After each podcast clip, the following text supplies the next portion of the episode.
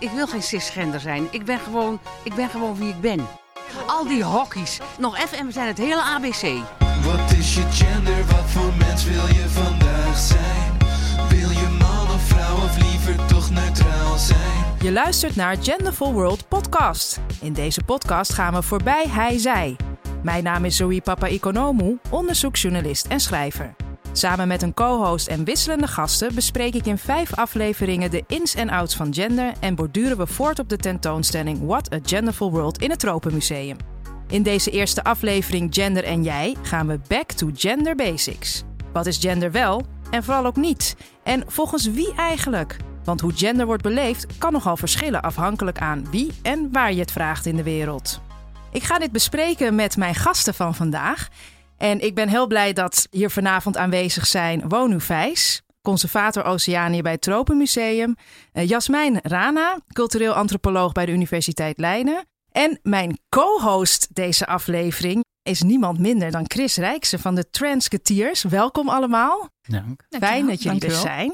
Ehm, Chris, ik ga natuurlijk even bij jou beginnen, want jij bent mijn co-host vanavond. Daar ben ik heel blij om. Wij gaan samen deze twee gasten nou, heel vriendschappelijk aan de tand voelen. Zou jij misschien eerst iets over jezelf kunnen vertellen? Wie ben jij en wat zijn de Transketeers eigenlijk? Ja, ik ben Chris Rijks en ik ben samen met Jonah Lamers en Bart Peters de drie Transketeers. En we zijn een filmmakerscollectief. We zijn alle drie ook transman. Dus alle drie geboren als meisje, nu levend als man. Um, en we zijn ooit begonnen met een soort van uh, dat er momentum was rondom transgenders. En dat er op een gegeven moment allemaal verhalen over transgenders werden verteld, over transgender personen. En dat wij zeiden, we kunnen dat veel beter zelf. Wij zijn filmmakers. Laten we dat gewoon zelf gaan doen. Dan, dan, wordt, dan wordt het beter en mooier. En we maken nu ook educatief materiaal. En vaak is het ook dat er heel vaak gezegd wordt van het gaat heel erg over die transgenders. Maar eigenlijk gaat het vooral over genderdiversiteit die er overal al is, om dat te laten zien. En dat gesprek daarover mogelijk te maken. En wat vind jij nou belangrijk als co-host uh, vandaag? Ja, ik ben heel benieuwd naar uh, de perspectieven van allebei onze gasten. En ik heb een paar vragen voorbereid. Um, maar ik hoop dat we daar ook gewoon tijd voor hebben. Nee, we nemen de tijd. Zo doen we dat. We, we, gaan, uh, ik, we gaan zo, komen zo natuurlijk weer bij je terug. Ik ga door naar uh, Jasmijn Rana. Ik ben heel benieuwd, hè, want uh, ik zag dat jij jouw promotieonderzoek hebt gedaan naar de relatie tussen gender, religie en kickboksen. Ja, klopt. Dat onderzoek dat ging eigenlijk specifiek over women-only kickboxing. Hè? Dus ehm, vrouwen en meisjes die ervoor kiezen om te gaan sporten, maar in een gender gesegregeerde plek. Dus een plek waar alleen maar vrouwen en meisjes zijn en waar ook geen mannen aanwezig zijn. Uh, dus die kiezen specifiek voor een, een women-only space. En dat zijn niet alleen maar mensen die dit uit religieuze uh, overweging doen, maar uh, meer vrouwen en meisjes die zeggen: nou, Ik doe dat liever onder vrouwen. Want is dat, is dat wat vaak gebeurt, dat het in een religieuze context heeft? met kickboksen is dat wel zo, maar dat komt voornamelijk over de door de populariteit van kickboksen um, onder moslima's. En dat is, heeft te maken met, met buurtbeleid, sportbeleid op buurtniveau. Hè. Dus als je kijkt naar uh, de Diamantbuurt in Amsterdam of de Schilderswijk in uh, Den Haag of Den Bosch Noord, dan zie je dat hè, dat zijn de, de, de plekken waar veel uh, moslima's wonen. En dat zijn de plekken waar kickboksen populair is. Dus zo, zo groeit dat een beetje samen. En ik, ik ben dus naar die gyms gegaan en ik ben gaan kickboksen en ik heb onderzoek gedaan naar uh, hoe ideeën over vrouwelijkheid daar ontwikkeld worden. Zijn er dan dingen uitgekomen waarvan je zelf dacht van, oh, dat had ik niet verwacht van tevoren? Nou, ik moet zeggen, ik ging er van tevoren heel erg in met het idee van hè, die dichotomie van mannelijkheid, vrouwelijkheid. Dus je hebt zo'n mannelijke sport en zo'n mannelijke ruimte. Um, en daar zijn dan vrouwen. En hoe werkt dat dan? En ik vond het vooral heel erg leuk om te zien hoe dat natuurlijk veel meer fluïde is en dynamischer is dan, dan je van tevoren hè, een, beeld kan vormen. Wat ik ook heel erg leuk vond om te zien, of wat ik een interessante uitkomst vond, is dat er vanuit sportbeleid vaak gedacht wordt: vrouwen, meisjes en vooral moslima's, want die zijn zo uh, uh, onderdrukt. Die moeten een sport gaan doen, die moeten zichzelf empoweren, die moeten emanciperen. En daarom uh, zou kickboksen goed zijn. Maar wat interessant is, is dat je dus juist doordat je daar een religieus tintje aan geeft, wat sommige vrouwen doen, brengt dat een hele andere manier of een hele andere vorm van vrouwelijkheid mee dan beleidsmakers vaak verwachten. Hoe bedoel je dat precies? Nou, je kan bijvoorbeeld ook je vroomheid uitdrukken in kickboksen. Dat verwachten beleidsmakers niet. Dat verwachten veel kickboxers ook niet. Uh, maar er zijn bijvoorbeeld vrij veel vrouwen die, uh, die gaan kickboksen, maar alleen maar recre recreationeel. Dus die kiezen ervoor om niet te vechten. En bijvoorbeeld om te, door te zeggen: ik, ik wil niet in het gezicht geslagen worden, want dat geweld laat mijn uh, religie niet toe. Of ik wil wel sporten, dus, maar alleen onder vrouwen. Uh, ik heb zelf ook een periode niet gekickboxd, maar gebokst. ja. En ik ben niet per se religieus. Uh, maar ik vond het zelf ook wel niet altijd even prettig om ook met mannen te sporten. Maar dat was ook wel met het idee van die zijn misschien veel sterker. Maar dat is misschien ook een beetje een raar idee. Ja, dat is een idee dat veel beginnende vechters hebben. Terwijl als je juist verder kijkt naar uh, vechters die ook echt professioneel willen gaan vechten, dan merk je dat ze op een gegeven moment uh, juist met de mannen moeten gaan trainen. omdat ze verder willen komen. Dus meer sparringpartners willen hebben die, die een goede match zijn. En daarom moeten ze naar de mannentraining, zo, om het zo te zeggen. Uh, maar wat daar vaak gebeurt is dat ze met een man gaan vechten. En die durft dan niet met een vrouw of een meisje te vechten. Omdat die van, van huis uit geleerd hebben dat je meisjes niet mag slaan. Ja, super dus, interessant. Ja, het is ontzettend leuk. Dus dan moet je als meisje die man gaan overtuigen. Of als vrouw die man gaan overtuigen. Van je mag mij slaan. Luister, ik heb vijf jaar ervaring. Ik ben sterker dan jij. Kom maar op. En die man die, die, die moet daar echt een drempel over om, de, om daadwerkelijk in gevecht te gaan. Ja, dat snap ik wel. Want ik zit, ik zit in dat gevoel bij mezelf te gunnen. Als ik dan tegenover uh, met een man moest sparren, dacht ik, gaan. Ja. gaan, dacht ik alleen maar. Want ja, ik, ik, heb juist het gevoel van, ik moet echt alles... Bewijzen. Ja, bewijzen ja. en alles geven. En de kans dat, dat hij mij verslaat is veel groter dan andersom. Maar die drempel zit dus eigenlijk wel zo diep dan in je... Vanuit de mans kant misschien nog wat dieper erin. Ja, ik heb als kind judo gedaan en uh, daar werd er altijd, als er dan van mij verloren werd, dan zeiden die jongens echt, oh, zo balen. Want ik ja. kan natuurlijk niet verliezen van een meisje. Ja. Dat is echt de worst. Ja. En dat ja. ik dacht, ja, je bent gewoon slechter, doei. Ja, precies. Maar ja, dat, zei mijn zus ook altijd. Hè, want Ja. mijn, mijn zus die was uh, topsporter, judo. Die zat in het Olympisch team in, in, in België. En dus als zij moest, uh, vooral in Japan eigenlijk, als ze moest gaan trainen met uh, Japanse mannen, want ja, ze is best lang. Ja. Um, dus uh, ja, moest ze gewoon met ja, dezelfde gewichtscategorie gaan, gaan trainen. En dat was altijd heel problematisch. Dan moest ze eigenlijk ervoor zorgen dat ze niet te ja, goed was. Ja. Want anders was dat voor die mannen een enorm gezichtsverlies. Nou, die gewichtscategorieën zijn ontzettend interessant natuurlijk. Want je zou kunnen zeggen dat in een sport waar je gewichtscategorieën hebt, daar heb je geen gendercategorieën meer nodig. Misschien. En er is een, een, een leuk filmpje van uh, Lucia Rijker op YouTube te zien. Uh, waarin zij de test aangaat. Dus een populair wetenschappelijk programma. Waar ze de test aangaat of zij harder kan slaan dan een man van haar uh, lengte en gewicht. En, en dat is dan zo. Dat ver, ja, verklap het nu even. Maar ja. um, dus er zijn ook mensen die zeggen: waarom, waarom moeten we dan women-only kickboxing hebben? Kan je dan niet beter gewoon alle gevechts, gevechtssporten uh, genderneutraal maken, of in ieder geval gemengd maken? Ik denk dat nu wel echt heel veel mensen schrikken hoor, die dit luisteren. Gender-inclusief. Ja. De, de, meisjes en, en, en, vrouwen waar ik mijn onderzoek heb gedaan, die zijn het dan ook niet mee eens. Die willen juist hè, emanciperen als groep. Die zeggen: nee, wij hebben onze eigen ruimte nodig. En dat is natuurlijk een constante constant debat. Dus ja, we het moeten zo, genderneutraal, maar we moeten ook eerst als eigen groep emanciperen. Nou, ik voel het toch ook in mezelf. Ik ben heel eerlijk. Ik voel het toch in mezelf gebeuren. Toch de hele tijd wel denken, ja, maar, maar mannen zijn in principe toch sterker. Dat zit zo sterk in mijn hoofd nu. Iedereen knikt, zit nu knikkend, nee, schunnend naar mij nou, te kijken. Nee, schunnend, hè? niet knikkend. Nee, nee, nee, precies. Nee, schunnend naar mij te kijken. Nee, sorry. Ja, maar dat, dat, dat gesprek, weet je, dat kan ik ook moeilijk aan. Want dat, we weten daar gewoon te weinig van af. Die gesprekken kan je per sport hebben. Bij sommige sporten zie je dat de verschillen steeds kleiner worden. Dus wie weet is daar ooit echt gelijkheid te vinden. Maar in andere sporten is dat totaal niet zo. Maar of dat dan aan biologie, aan natuur ligt of aan uh, de geschiedenis van die sport. Hè. Dus bij voet, voetbal is ontzettend interessant. Op wereldniveau is vrouwenvoetbal niet op hetzelfde niveau als mannenvoetbal. En daar wordt vaak gezegd, ja, maar dat komt omdat het vrouwen zijn. En maar de vraag is, als je evenveel geld zou pompen... Evenveel media-aandacht zou hebben, even goede opleiding zou hebben voor vrouwen, zou dat dan, dan niet wel gelijk te trekken zijn? Dat weten we niet. De, de tijd gaat dat leren. Dus het zijn echt, echt voor op heel veel vlakken onze stereotype gedachten die dat nu zeggen. Ja. En daar is helemaal geen bewijs voor. Er is maar weinig bewijs voor, ja.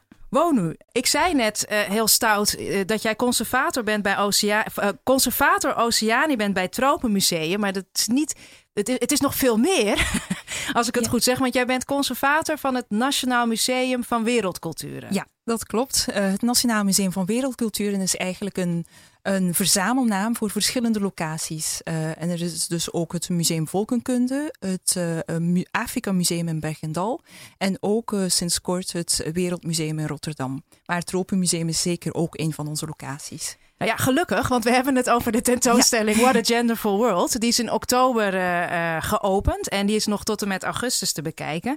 Eh, waarom een tentoonstelling over gender in het Tropenmuseum? Dat connect misschien niet meteen in mijn hoofd, maar dat zegt helemaal niks natuurlijk. Klopt, ja, daar is eigenlijk een heel lang traject aan vooraf gegaan. Aanvankelijk zouden we een tentoonstelling maken over de vrouw.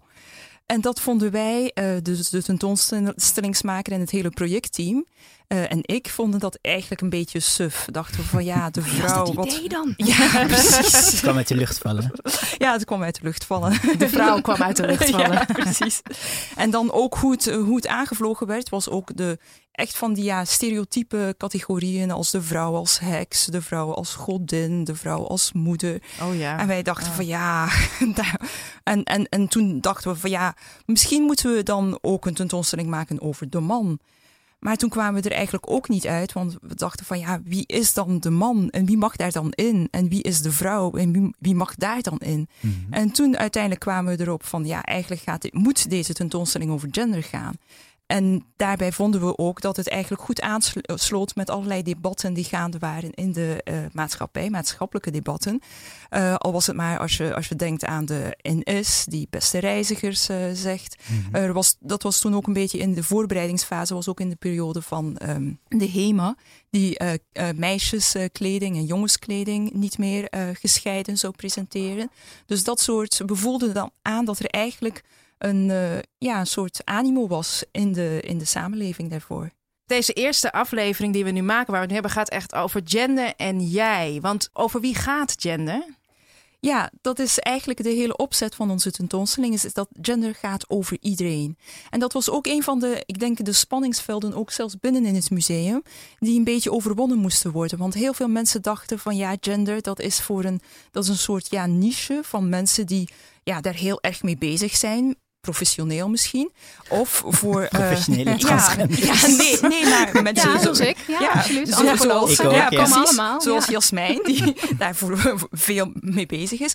Of voor eh, eh, transgender eh, personen, die, eh, die daar dus eh, ja, gewoon ervaring mee hebben om hoe dat voelt om eh, ja, anders te zijn dan zogenaamd de norm. Dus wij willen eigenlijk met deze tentoonstelling laten zien van gender, dat gaat echt iedereen aan. Want iedereen heeft een gender. Iedereen heeft een, genderidentiteit en iedereen uit zich op een bepaalde manier die binnen de samenleving eh, past. En daarom is ons eerste thema eigenlijk ook, gaat eigenlijk specifiek over van hoe zie jij het? Hoe zie jij gender? En daarin komen inderdaad ook eh, dingen aan bod zoals wie eh, kan zijn kracht laten zien? Is dat, eh, is dat nu iets wat wij vaak denken, iets typisch mannelijks om fysieke kracht te laten zien? Of is dat, eh, kan dat ook vrouwelijk zijn? Dus dat soort vragen komen eh, aan bod in de, in de eerste ja, ruimte van de tentoonstelling. Dit is een mooi moment om onszelf nog een keer te gaan voorstellen, maar nu op een andere manier.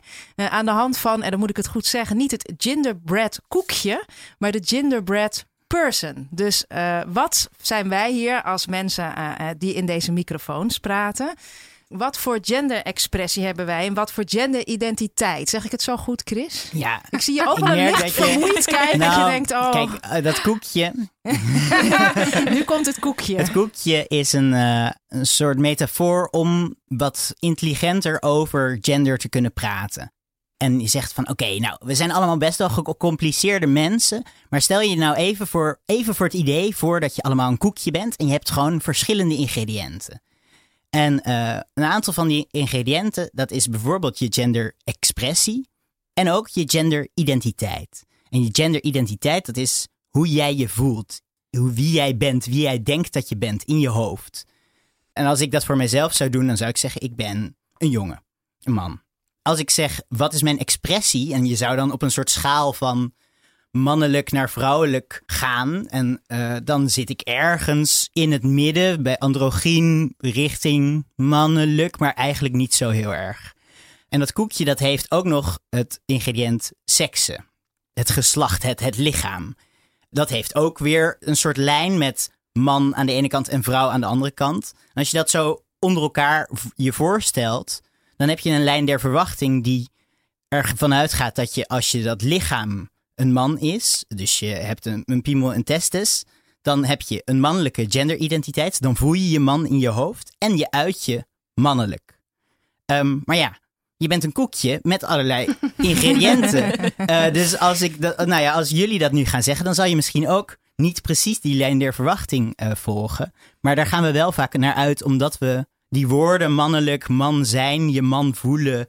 Wat is je lichaam nou? Wat ben je echt? Dat, dat, daar zijn we heel slordig in. Het is ook lastig, omdat wat voor mij moeilijk uit te sluiten is, is hoe de maatschappij mij ziet en wat voor labels ze daarop plakken. Want dat vormt ook mijn gedachten daarover. En van heel veel bijvoorbeeld, als ik het dan zelf zou hebben over hoe ik me uit, los even van mijn kleding, maar ook hoe ik handel, weet ik dat mensen dat soms misschien mannelijk zullen vinden, omdat dat gedragskenmerken zijn die aan mannen worden toegeschreven. Maar ik voel mij vooral eigenlijk zoï. En ja, ik, weet je, dus dat vind ik er soms lastig aan. Ja, ja, je hebt helemaal gelijk. Er zit ook een bepaalde spanning tussen hoe jij gezien wordt en hoe jij jezelf voelt. En dat zie je heel duidelijk bij expressie. Ik woon in een, in een huis met allemaal Syrische jongens eh, die allemaal heel netjes gekapt en ge, gegroomd zijn en prachtige wenkbrauwen hebben. En dat is fantastisch, maar dat zien, zie ik met mijn Nederlandse westerse blik, zie ik dat als een, een vrouwelijke eh, feature. Terwijl zij dat super mannelijk Ja. vinden. Weet je, dus daar zit je al, dan zie je heel erg dat dat door die cultuur bepaald wordt. En zij, zij zien zichzelf mannelijk. Maar dat, wer, dat werkt niet universeel. Vaak als ik eh, mijn vader in Griekenland bezocht, daar is bijvoorbeeld voor mannen ook super mannelijk om hand in hand te lopen. Dat hoort er erg bij. En dat wordt, wordt in, in Nederland bijvoorbeeld ook weer anders bezien. Ja, Jasmijn, jij, jij, jij, nu knik je. je knikt. Ik gebruik dat voorbeeld van handen lopen. Dat gebruik ik ook tijdens, tijdens colleges wel eens. Dat is net zo goed in, in Marokko en in Pakistan, landen waar ik wel eens kom. eh, is dat ook zo? Daar, daar, dat betekent gewoon vriendschap. Hè? Dus als je aan een groep studenten vraagt... wat betekent hand in hand lopen voor twee jongens? Dan liefde, verlief- verliefdheid. Da- daar zien zij geen vriendschap in. Terwijl het in andere landen wel zo is. En, en als ik dan aan, aan jou vraag van eh, jouw genderidentiteit. Wat, wat vind jij überhaupt van zo'n vraag? Eh, ik vind dat ook een problematische vraag. Eh, ik, wil, ik, ik kan prima zeggen dat ik cisgender ben, me identificeer als vrouw, heteroseksueel ben, in een monogame relatie zit. Dat soort dingen hebben allemaal te maken met wie, eh, ja, wie hoort er dan ook bij, vind ik. Eh, wie ik ben en hoe andere mensen mij ook lezen. Als je zegt van ja, op de schaal van mannelijkheid naar vrouwelijkheid, dan weet ik dat soms mensen mij niet vrouwelijk genoeg vinden. Dat wil niet zeggen dat ik mezelf mannelijk vind, maar mensen vragen me wel eens waarom ik geen make-up draag of geen hakken draag. Draag ik wel eens, maar niet vaak.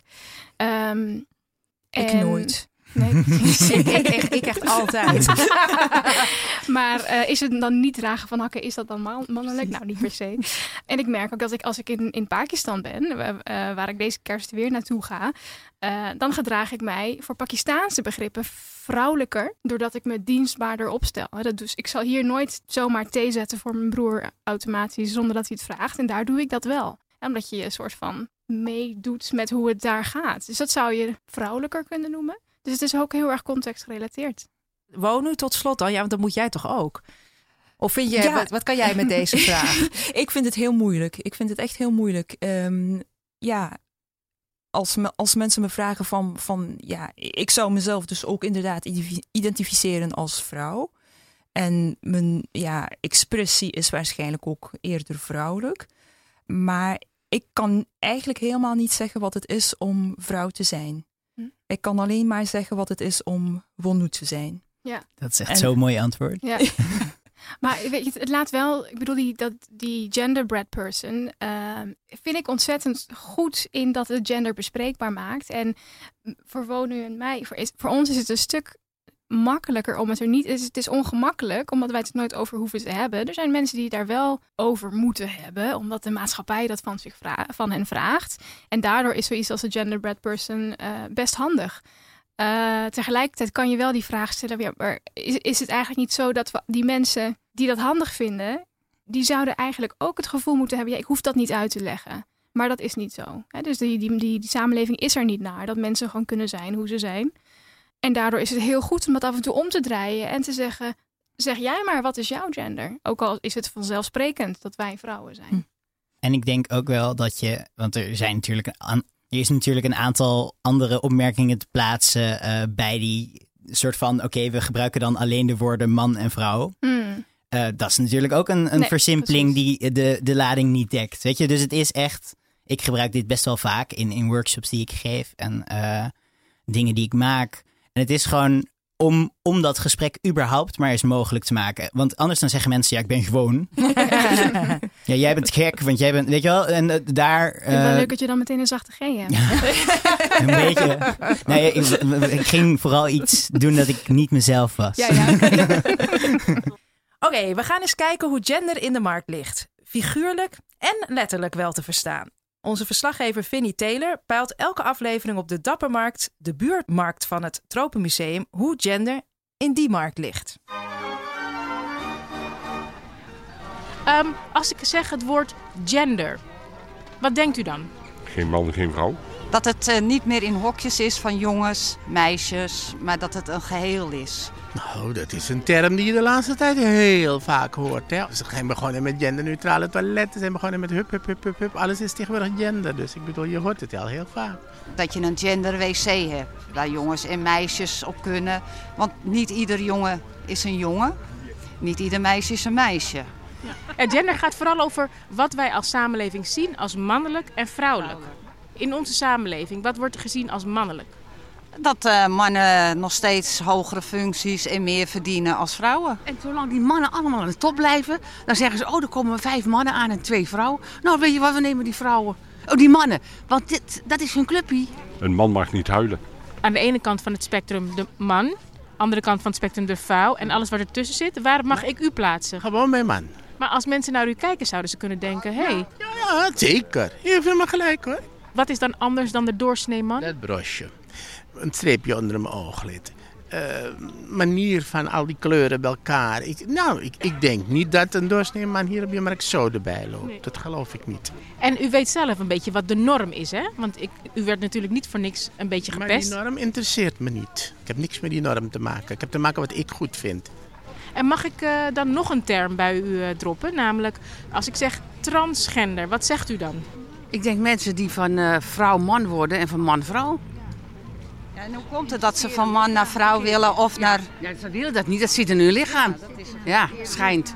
Maar u, zei- u begon als eerste met, dat was er vroeger niet. Nee, dat bestond. Nee, dat werd niet over. Homoseksuelen waren er ook niet in het dorp. Nee, dat bedoel ik. Er werd gewoon niet over gesproken. Daar werd voor gesproken. Nu is het openlijker. En, maar het wordt nog steeds niet echt getolereerd.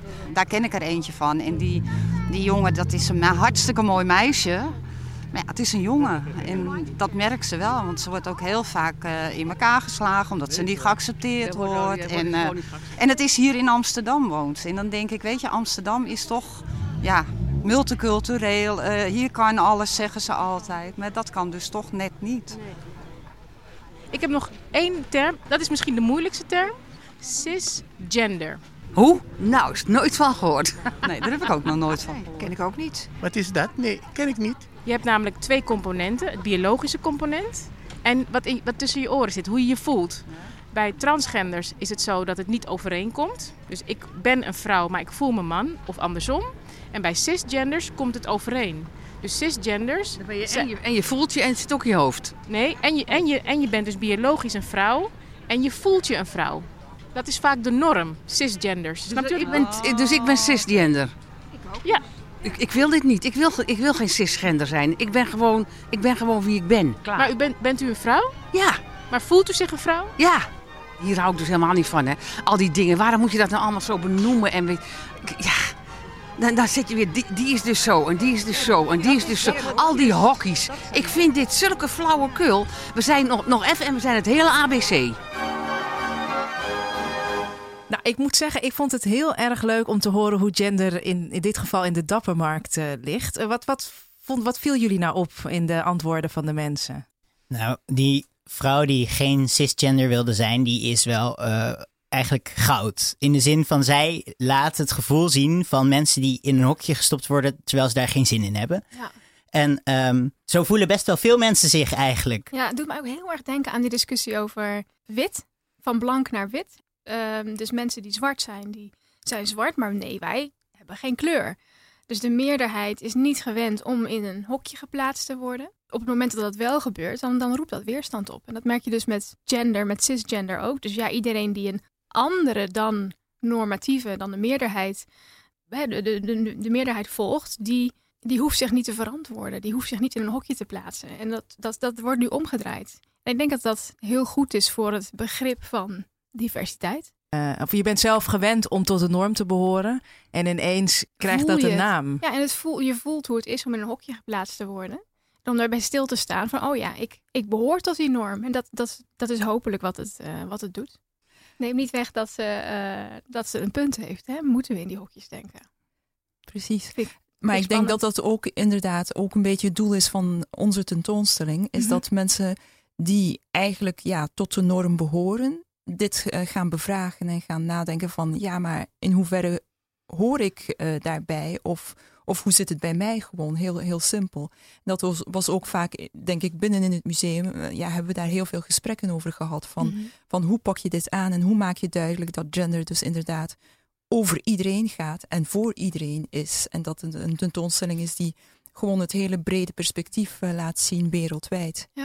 En hangt dit nou ook samen? Want ik weet dat jullie dat volgens mij wel eens spelen in jullie workshops, Chris, het privilege bingo. Ja. Eh, dat dicht natuurlijk ook een bepaalde waarde toe eh, hier, hieraan. Eh, Kan je daar iets over uitleggen? Eh, nou, ik kan zeggen dat als je iets een privilege bingo noemt, dat mensen al gelijk enorm zich betrapt voelen. De meeste mensen die dan die privileges hebben of, of verwachten dat ze ze zullen hebben, die voelen zich daar ook een soort van schuldig of betrapt over. Dat is natuurlijk niet de clue van zeggen je, je bent cisgender en of je bent wit of je hebt privileges. Want ja, die kan je ook niet weggeven. Weet je, dat, dat is niet het punt van dit soort informatie met iemand delen. Dit soort informatie met iemand delen gaat over als je dan de persoon bent of bij een groep hoort die traditioneel of in de geschiedenis of in de maatschappij waarin wij nu zitten de macht heeft. Misschien moet je die dan gebruiken om die machtsongelijkheid die er tussen verschillende groepen bestaat, om die een beetje te ontmantelen. Gewoon stap voor stap. En Hoe kan je dat doen dan? En we kijk gewoon even wild rond. Ja, dat gesprek aangaan is stap één, denk ik. Hè? Dus ik Ja. denk dat die tentoonstelling dat absoluut eh, probeert te doen. Ik ben natuurlijk in mijn volwassen leven van een vrouwenpositie naar een mannenpositie gegaan. Wat absurd is qua eh, beleving in de wereld. Weet je, dat nu bijvoorbeeld mensen voor mij aan de kant gaan als ik de tram uitstap of de trein uitstap. En toen ik als meisje door het leven ging, dat dat niet gebeurde. En dat ik dacht, toen dat voor het eerst gebeurde, dacht ik echt shit. Want die mensen die in de trein zitten of die daarvoor staan te wachten, die staan echt niet zo van, nou, we gaan even lekker in de weg staan, want dit is een vrouw. Die doen dat allemaal onbewust. Ehm, dus, dus dat zit op een veel dieper niveau dan, oké, ik ga je dit nu dus vertellen en vanaf nu doe je het niet meer. Ehm, maar ik weet nu ook dat ik in gesprekken of in vergaderingen of zo, krijg ik makkelijker het woord. Ja.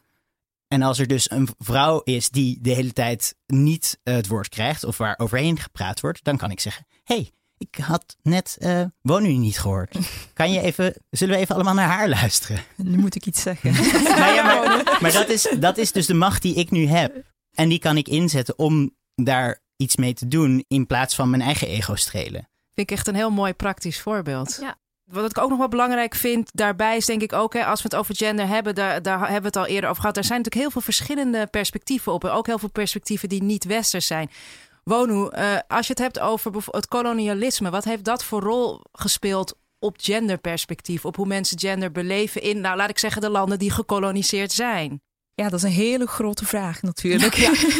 Want met, uh, met het uh, kolonialisme hangen er allerlei ook denkbeelden uh, samen. En die kunnen vanuit een religieuze oogpunt zijn, maar ook gewoon meer vanuit een soort bestuurlijk oogpunt. Uh, en in de tentoonstelling laten we daar ook een aantal voorbeelden van zien.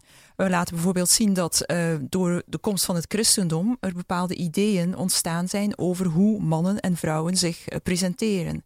Zo laten we zien dat in, in Groenland, in een Inuit-samenleving, was het voor vrouwen heel gebruikelijk om hele korte broekjes te dragen, omdat vrouwen binnen zaten in goed verwarmde ruimtes. En als ze naar buiten gingen, dan was dat heel eventjes om wat water te halen of zo. Dan gingen ze weer snel naar binnen zendelingen en missionarissen die vonden dat echt geen gezicht. die vrouwen in zulke korte broekjes. Ze vonden dat helemaal niet vrouwelijk.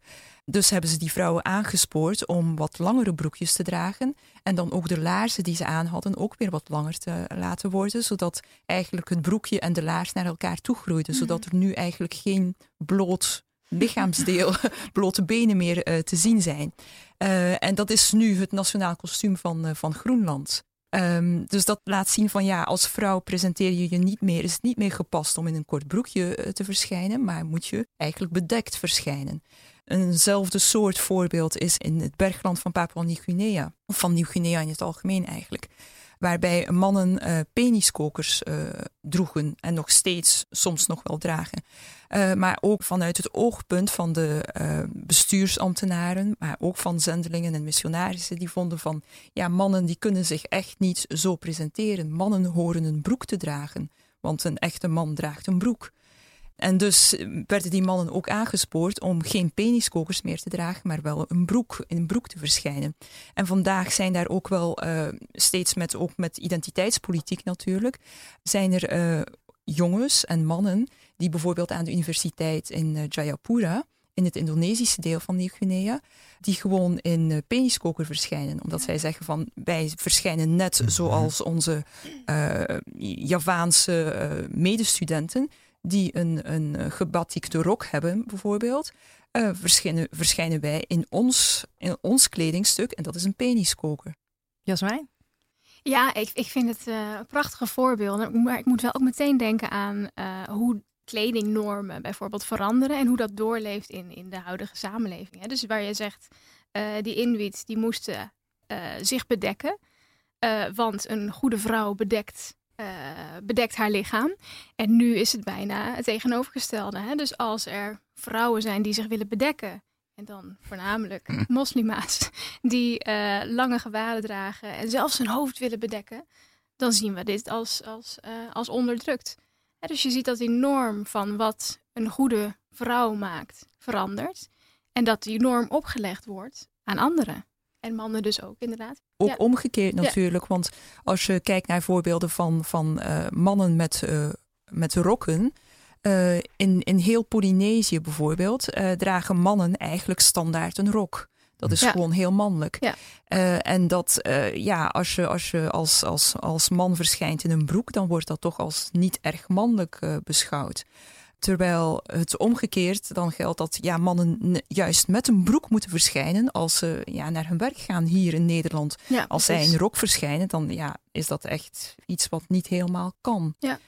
Dankjewel Wonu, dit was echt een perfect bruggetje. Want we hebben net geluisterd naar hoe gender in de markt ligt bij de wat oudere buren van het Tropenmuseum. In elke aflevering gaan we ook in gesprek met de negenjarige tweeling Kelvin en Melvin. Elke week bespreken Kelvin en Melvin een object uit de tentoonstelling van What a Genderful World. Deze week is dat een foto van het uniform van politieagenten in Fiji, inclusief rok.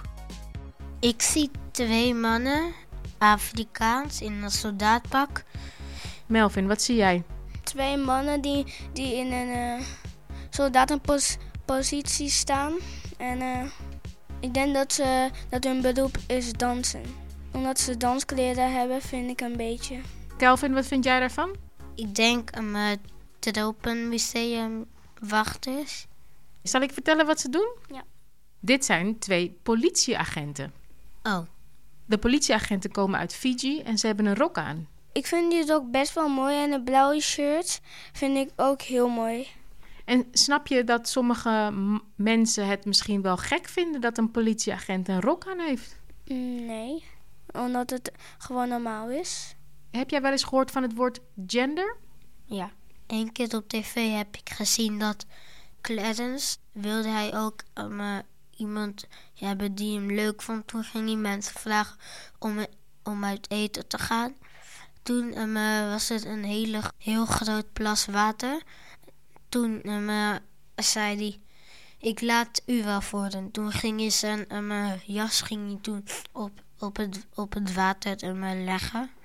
Ik weet niet of een vrouw dat bij een man kan doen. En ik weet ook niet of een vrouw dat bij een vrouw kan doen. Zullen we eerst even teruggaan naar het woord gender? We hebben het inderdaad net gehad over gentleman. Maar dat lijkt op het woord gender. En dat is weer net iets anders. Want gender is namelijk ehm, hoe je je van binnen voelt. Een jongen of een meisje of iets anders. En daarnaast is gender ook hoe je je naar buiten gedraagt. Dat kan ook zijn een jongen of een meisje of iets anders. En daar zitten heel veel verschillende dingen tussen. Dus je vertelde net over een meisje bij jou op school. Ze wilde een jongen zijn, maar omdat het toch een meisje is, gaat ze toch jongenskleren aandoen. En vaak praten kinderen daarover, maar ze trekt er niks van aan. Een vriend van ons, hij wil een meisjesweerwolf zijn. Ik vraag hem soms, hoe voel jij je? Dan zegt hij, ik wou dat ik een weerwolf van kat was. Denken jullie er wel eens over na? Hoe jij je voelt van binnen en hoe jij je gedraagt, wat je aandoet en uh, hoe, je, je, hoe je je kleedt. Denk je daar wel eens over na, Kelvin? Um, ja, mij maakt het eigenlijk niks uit. Eigenlijk denk ik er niet over na. Alleen vind ik het niet zo leuk als je kleren daar bijvoorbeeld waar vlekken op zitten.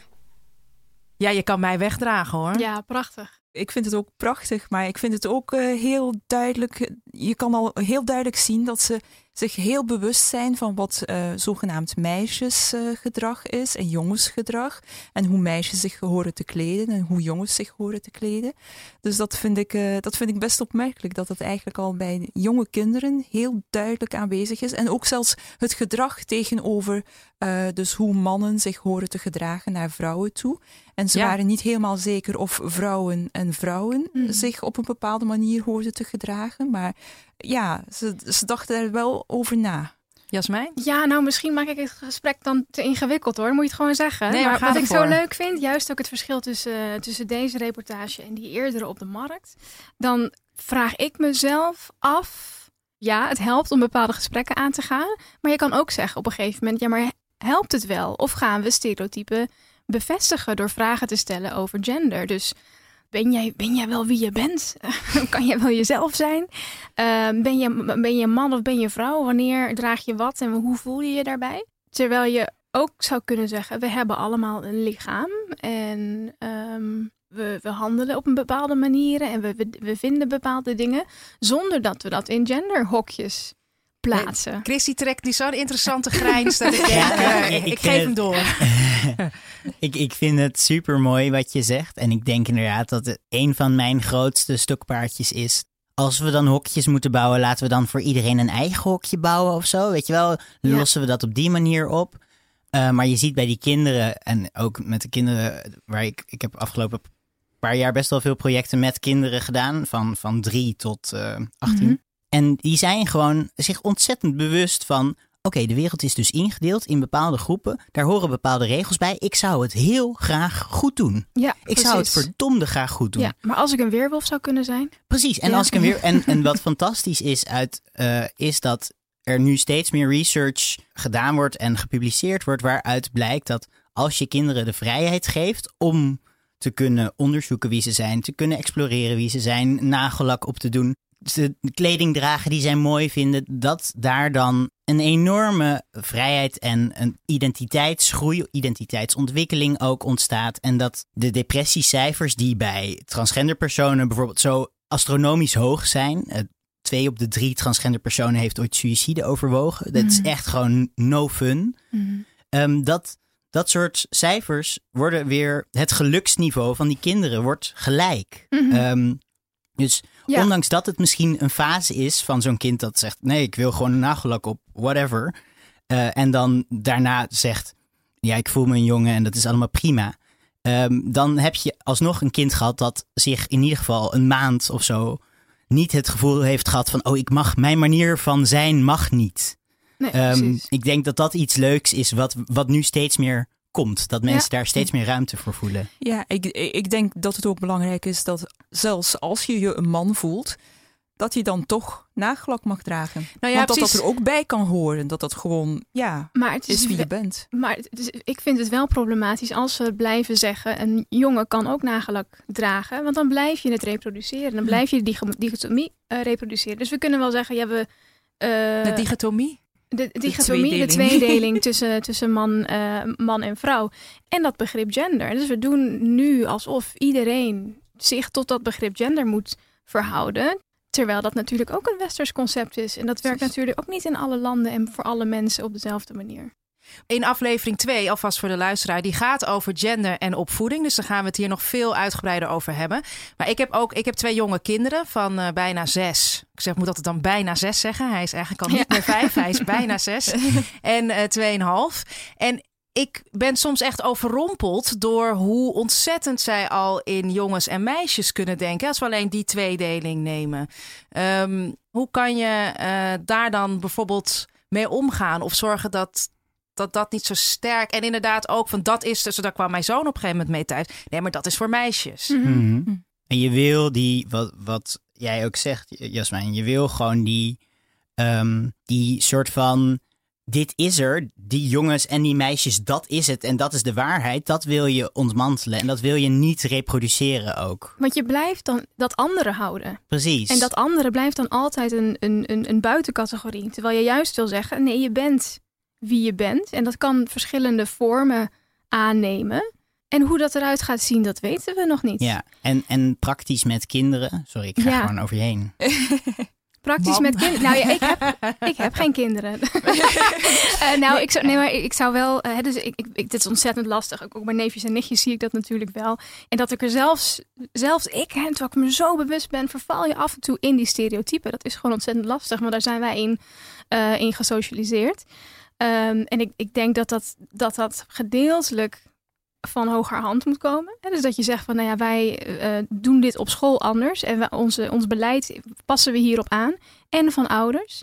Eh, maar ik, ik denk dan persoonlijk dat het goed is om gesprekken aan te gaan. Van je kan verschillende vormen aannemen aan je identiteit, aan je expressie. Maar ik weet niet of dat zinvol is aan de hand van het woord gender.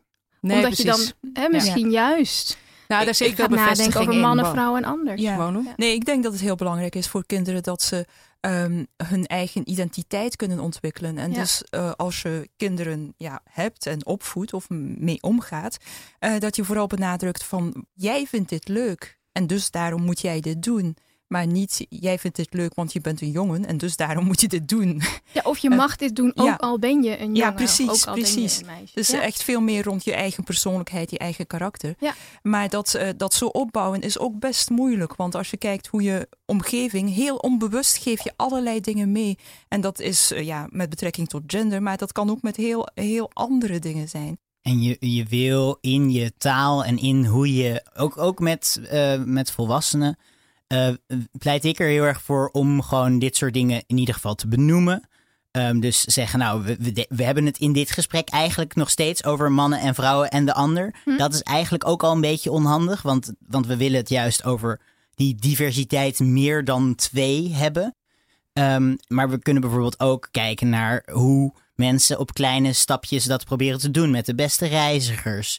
eh, met de, eh, inderdaad de kleding van de HEMA. Niet meer jongens- en meisjeskleding noemen, maar kinderkleding. Je hebt nu ook mensen die, en ik probeer dat zelf ook met vrienden, hebben we iemand die graag voornaamwoorden hen en hun doet. En dan krijg je zinnen als Sascha stapt op hun fiets. Of eh, jij vindt hen toch leuk. Nou, dat is in het begin denk je, shit, dit is echt ongemakkelijk. Want het voelt gewoon heel erg geforceerd. En tegelijkertijd denk ik, nee, ik zie die persoon nou eens eindelijk voor wat diegene wil. Want Ja. zowel zij als hij past niet. Weet je, dus, dus dat, is, eh, dat is ook een vorm van dat ongemak gewoon bij mij neerleggen in plaats van bij die persoon. Ja. Ehm, en dat zijn ja, allemaal dingen waar we gewoon een beetje meer moeten durven spelen ook. Eh, ik ga heel veel opvoedvragen meenemen naar de volgende aflevering. Maar het is heel fijn dat we hier al een eh, nou ja, klein bodempje hebben geslagen, zoals dat heet. En ik denk dat we daar met weer nieuwe gasten en een nieuwe co-host heel veel over kunnen vertellen. Misschien nog om echt af te sluiten. Als wij nu in ons hoofd hebben de, de lieve luisteraar, wat, wat zouden jullie.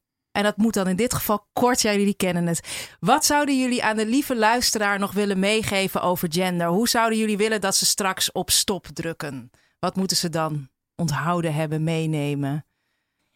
Ik zou willen dat je, als je dit dan afgeluisterd hebt eh, en er doorheen geworsteld hebt. Nee het was, was best oké, denk ik. Eh, dat je ziet dat een genderhokje, dat hokje wat wij als man en dat hokje wat wij als vrouw hebben gebouwd, dat dat eigenlijk iedereen in de weg zit. als man zit je daar in de weg, want dan mag je niet huilen. Alleen als je, als je voetbalteam verliest. En als vrouw zit je daar in de weg omdat je dan eh, geacht wordt eh, op te letten. S'nachts als je alleen op straat loopt. En dat mag eigenlijk niet, dat is gevaarlijk. En tussen die man en die vrouw gebeuren ook nog allerlei heftige machtsdingen.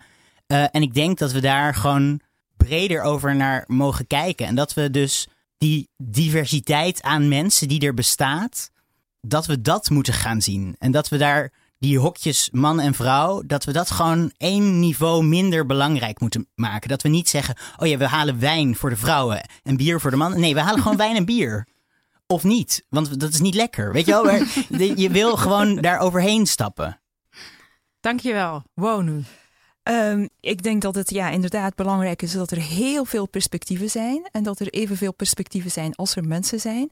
Uh, en, dat het, uh, en dat mensen zich ook uh, vrij, dat is ja, een soort mijn ideale wereld, dat mensen zich vrij kunnen voelen om gewoon te zijn wie ze zijn. En dat dat niet noodzakelijk in een genderhokje hoeft te passen. Dankjewel. Jasmijn, is het is het nog tot stand gekomen in je hoofd? Nee, of zeg ik vind je... het echt prachtige afsluitingen. Zullen we het anders daar weer laten? Lijkt me heel goed. goed. Dan ga ik afsluiten. En natuurlijk mijn fantastische gasten Wonu Vijs en Jasmijn Rana hartelijk danken voor jullie uh, medewerking.